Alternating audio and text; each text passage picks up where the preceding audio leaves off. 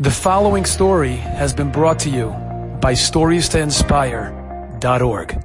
I got to tell you, there was a boy, and the boy had a very difficult time in school. He got his tests, and this little boy just wasn't going, couldn't do his tests, he couldn't get the work, and the teachers all said, This boy is hopeless. Boy's hopeless. You tell a parent your boy doesn't have too much ah, potential. You tell your daughter. Someone came back, I don't want to say it, from a certain place, and they said, Something's wrong with the way that she thinks. She overheard it. A little girl. Chas v'shalom. Chas v'shalom. Anyhow, the now the principal comes at the end of the year and says to the parents, I'm very sorry, but your son cannot come back to school next year. We cannot educate him here, and please, this is the end, don't bring him back. In those years, they didn't have wonderful programs like they do today.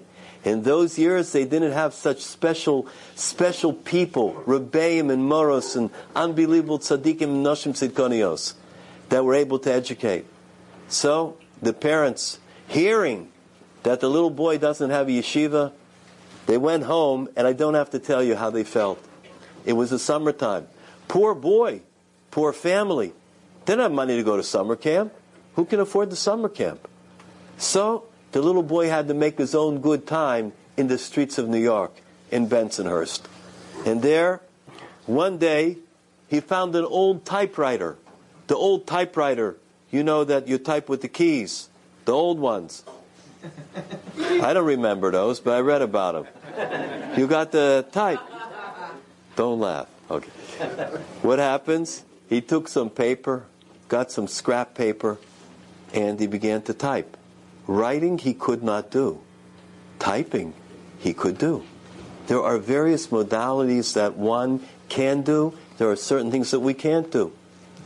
He started to type different pages. He puts the papers in his pocket when he's done. He starts typing about the creation, typing about different things, about science, about Hashem. He's making all different papers. He takes the typewriter, he hides it behind his apartment building. There's a place to go in, and he hides it down there and he covers it over. At the end of the week, his mother came to wash out his pants, hand wash his pants, the only pair he had. And as every mommy knows, her father, you got to check the little guy's pockets. Pulls out papers on Brias Oilum and on science and on all types of things in Hashem. And she calls me and says, uh, Aryeh, where you get these papers from? This is beautiful. Aryeh doesn't want to answer. Maybe he did something wrong. How's a little child know? Maybe he did an Avera. He doesn't want to. Aryeh, I'm telling you, Where'd you get these papers from? Who wrote these? He said, I did, Mommy. How did you ever type these? And he began to show her. He took in the back in the apartment building and showed the typewriter. And he began to show his mother how he learned to type. Well, Elul of that year in September, Aryeh's mother and his father take him back to the school that they told him you're thrown out. You can't come back here. He came back. The principal sees him and says to the parents, I told you not to come back here. Why would you do this? Why would you put him through that? What's going on? They begged him, Can we show you something? Would you mind just for two minutes? They go into the office. Aryeh sets up his old typewriter on the principal's desk. The mother says, Please tell Aryeh what you would like to have a paper about. He says something.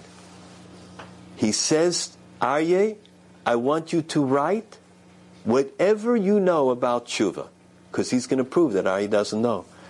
Aryeh begins to type about tshuva. The principal saw it. He couldn't believe it. It was an impossible. After all, Aryeh was not to be in that yeshiva. When he finished, naturally let him back in school. But it didn't work out. He was so far ahead of his class, they skipped him up two grades. And after that, another two grades.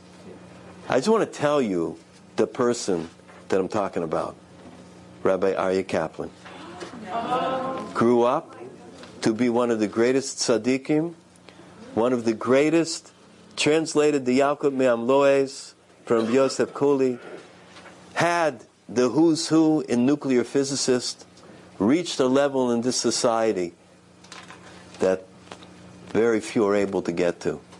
Altis Yoish. Never ever give up. The koach that we have is the koach of the menorah. The menorah stays lit. It never goes out.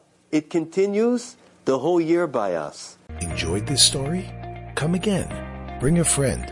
Stories to inspire.org.